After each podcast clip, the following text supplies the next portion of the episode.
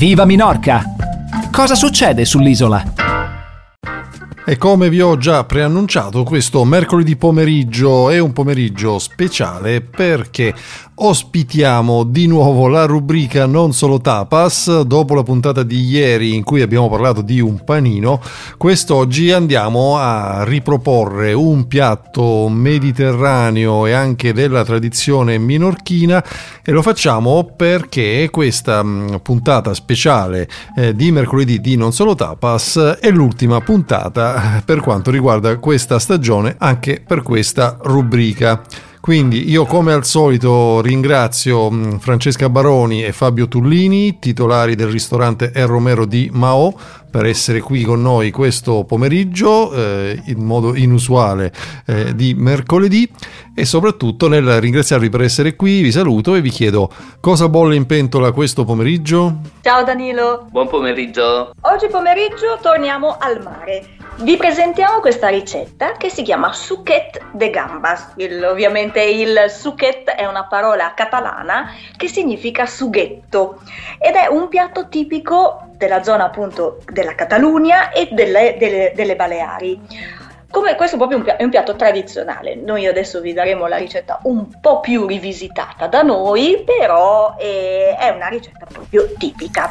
Come tutti i piatti tradizionali ci sono varie versioni e ognuno pensa che la propria sia la migliore, questo è sicuro. Questo è, eh, è inevitabile, a partire dalla matriciana, la carbonara come da noi, no? E ognuno dice no, va fatta esattamente così, no, questa cosa non ci va, no, ci va quest'altra.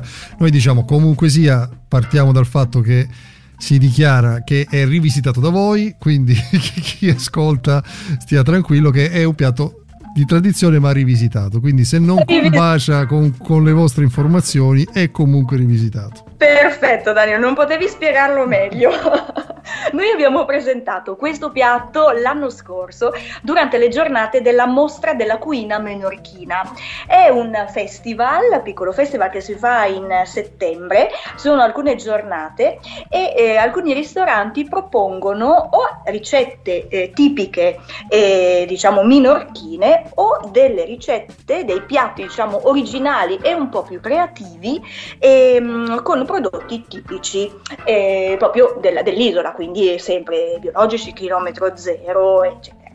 La cosa curiosa che mi sta venendo in mente è che chi volesse cimentarsi o approfondire eh, quelle che sono le ricette tipiche minorchine, c'è un bellissimo libro eh, che eh, si chiama Art della Cuina, cioè Arte della Cucina, scritto da un frate francescano del XVIII eh, secolo. Ovviamente non è semplice da leggere perché è scritto eh, in minorchino appunto di quell'epoca, ah perché appunto Fra Roger è nato nel 1706 e ha raccolto questo, questi, in, in, un, in, un, manoscritto eh, varie ricette eh, del convento di Ciutadella, però ecco, mh, mm, non è semplicissimo Ma a capirlo. Perché dall'epoca sino ad oggi nessuno l'ha voluto tradurre, quantomeno neanche in castigliano. Assolutamente no, per duri e puri. Neanche in catalano moderno. No. no. C'è qualche nota nel libro che aiuta eh, a, a, passare dal catalano antico al catalano moderno, okay. però sono note, sono appunti. Secondo me c'è una motivazione, perché se vuoi beneficiare di queste ricette ci devi mettere impegno, non è che te le diamo così, cioè se te le devi guadagnare, eh. diciamo, no? E quindi voi, voi, ci avete messo questo impegno per fortuna e adesso ce ne, ce ne fate beneficiare comodamente. Esatto, abbiamo cercato di decifrare alcune, alcune, ricette. Comunque il libro è molto divertente, anche chi vuole sfogliarlo così per curiosità si trova anche nella biblioteca pubblica di, di Maone e anche di Cittadella. Se per te va bene, sì, potrei sì. gli ingredienti, anche perché è vero che è una ricetta semplice, però è un po' lunga. Quindi sì, scusa, potrebbe... Francesca, prima degli ingredienti eh, eh, ricordiamo quindi il, mm, l'autore di, di, questo libro, se ha un nome il libro, così se qualcuno si è incuriosito a parte di scherzi magari se volesse andarlo a cercare. Certo, l'autore è Fra Roger, che è come se fosse un frate Roger, e il libro si intitola Art de la Cuina. Praticamente il corrispettivo del nostro Artusi, diciamo così, come eh, Esattamente. libro di tradizione antico e così via. Va bene, perfetto, ok, l'abbiamo uh, ricordato per bene, così i, chi è interessato, i più curiosi sanno come, eh, come cercare, che cosa devono cercare. Allora sì, scusa se ti ho interrotto prima, quindi mi stavi dicendo quelli che sono gli ingredienti? Sì, gli ingredienti, appunto, io consiglio magari di farlo in due ehm, tornate questa ricetta, perché questa ricetta ha bisogno di un fumé di crostacei, ovvero un brodo, e il brodo ovviamente si fa sempre in casa, e di crostacei. Quello che si può fare, si può eh, mangiare una bella zuppa di quella di cui abbiamo parlato qualche settimana fa e eh, riservare i gusci, diciamo, dei crostacei con quelle, le, le teste di, di, di, di, gamberi, il granchi, le, le, tutto quello che appunto ha un guscio, gli scampi, eccetera, riservarli e fare con questo un bel fumé, un brodo. Ovviamente si mettono tutti questi, questi, questi gusci uh, in acqua fredda e si fa andare per un un bel po' a fuoco lento e questo, questo, questo brodo è proprio una maniera molto casalinga di farlo e ha un, profumo buonissimo. Questo è importante anche perché poi si può eh, versare, poi si può congelare anche in piccoli sacchettini e utilizzarlo quando una persona ha, ha bisogno o per un risotto o per questa ricetta stessa. Gli altri ingredienti sono i gamberi rossi, di solito sono, io sto dando una ricetta per quattro persone, quindi sarebbero quattro gamberi eh, di, a, a, testa, gamberi ovviamente che si trovano al mercato, eh, sia di Ciutadella sia di Maon, sono mh, gamberi rossi, un mezzo chilo di patate, di pasta bianca, un 4 denti di aglio, 6 cucchiaiate di olio extravergine, una cucchiaiata di paprika, che quella non può mai mancare, eh, 4 cucchiaiate di prezzemolo tritato, un pomodoro maturo, eh, del burro e questo famoso fumé di crostacei. E a più tardi eh, per la preparazione. Benissimo, ma neanche tantissimo, è giusto il tempo di questa canzone. Viva Minorca!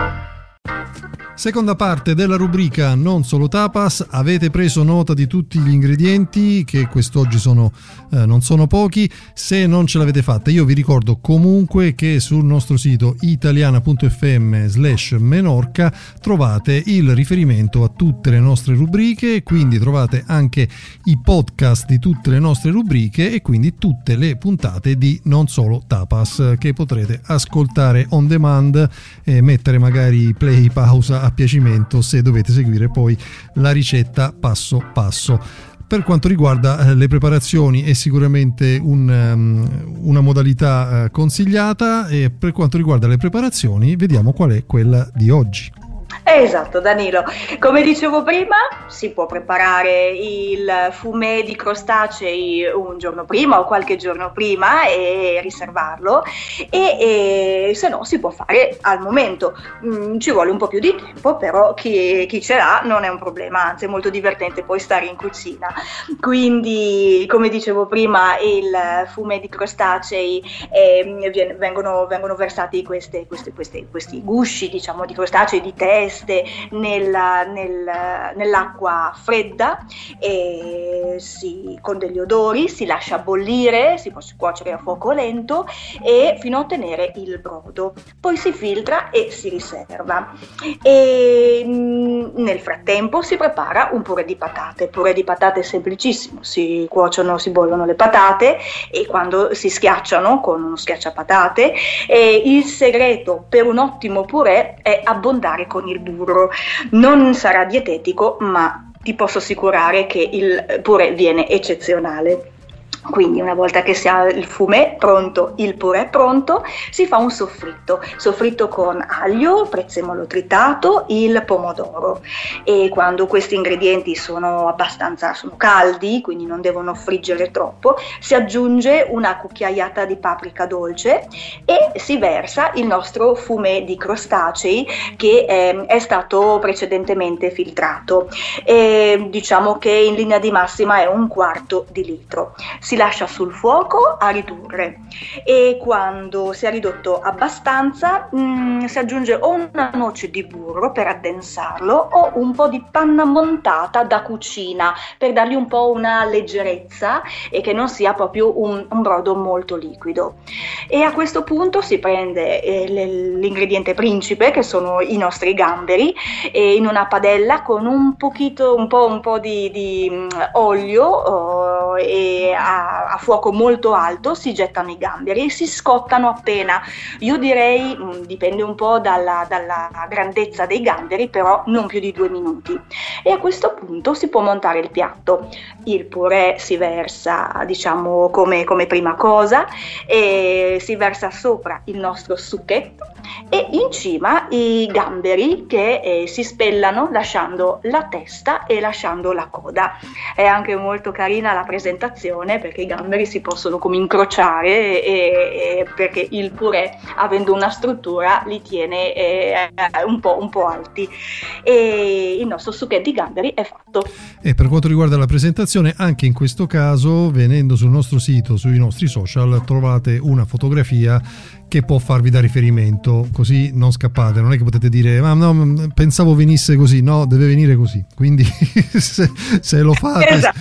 sapete come anche deve essere, deve essere, presentato il piatto, scherzi a parte, però insomma può, eh, può essere utile sapere come, come, si presenterà il piatto alla fine, anche nel mentre in cui lo stiamo preparando. Così come sicuramente può tornarci utile avere a disposizione un sommelier ICE al cui chiedere eh, un un piatto questo pomeriggio mh, abbastanza particolare, insomma, mh, immagino anche molto eh, con, con, gusti mh, che si incrociano, molto, eh, molto delicati, che, che, sanno di mare, che però sono in alcuni casi più forti, così via. Io non conosco la terminologia tecnica, quindi la finisco qui. E quindi però chiedo a, a Fabio che vino dunque ci andiamo ad abbinare?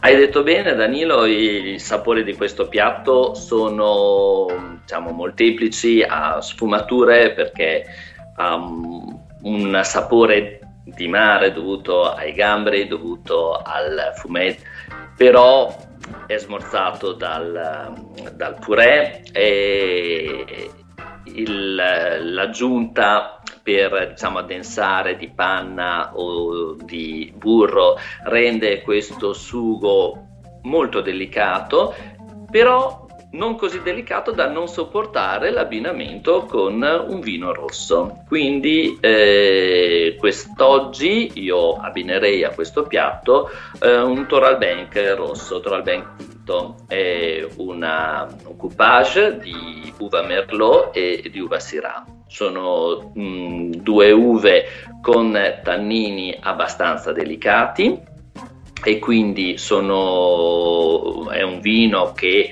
si può servire leggermente fresco, comunque intorno ai 16 gradi. Eh, non è un vino mh, mm, con un corpo eccessivo, è un, è un, bel vino molto gastronomico, però non ha un corpo eccessivo, non è un vino pesante ed è un vino che come abbinamento per contrasto si dice ehm, ci aiuta ad apprezzare eh, questo sugo rosso con eh, la paprika e ci aiuta a, ad apprezzare un piatto che è, come dicevi tu giustamente, abbastanza complesso piatto per il quale comunque anche oggi sei riuscito a consigliarci un ottimo abbinamento.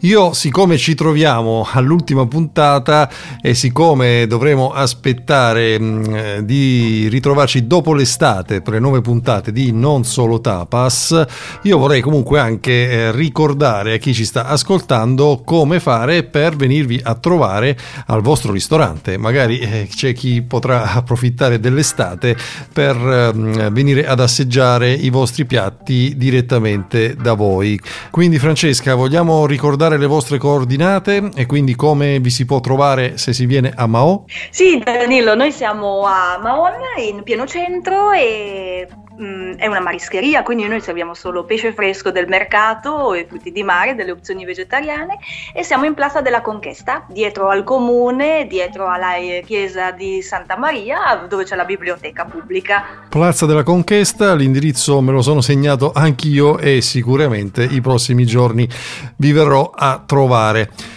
Cara Francesca, caro Fabio, io vi ringrazio non solo per questo pomeriggio, ma per tutto il contributo che mm, avete dato curando questa eh, rubrica davvero bellissima di gastronomia che ci ha permesso anche di conoscere meglio, anche se rivisitati, alcuni piatti della tradizione minorchina, ma soprattutto di scoprire anche tanti buonissimi piatti di ispirazione mediterranea.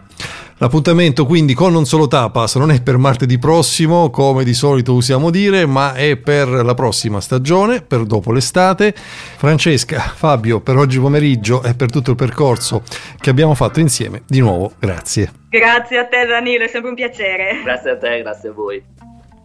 Viva Minorca!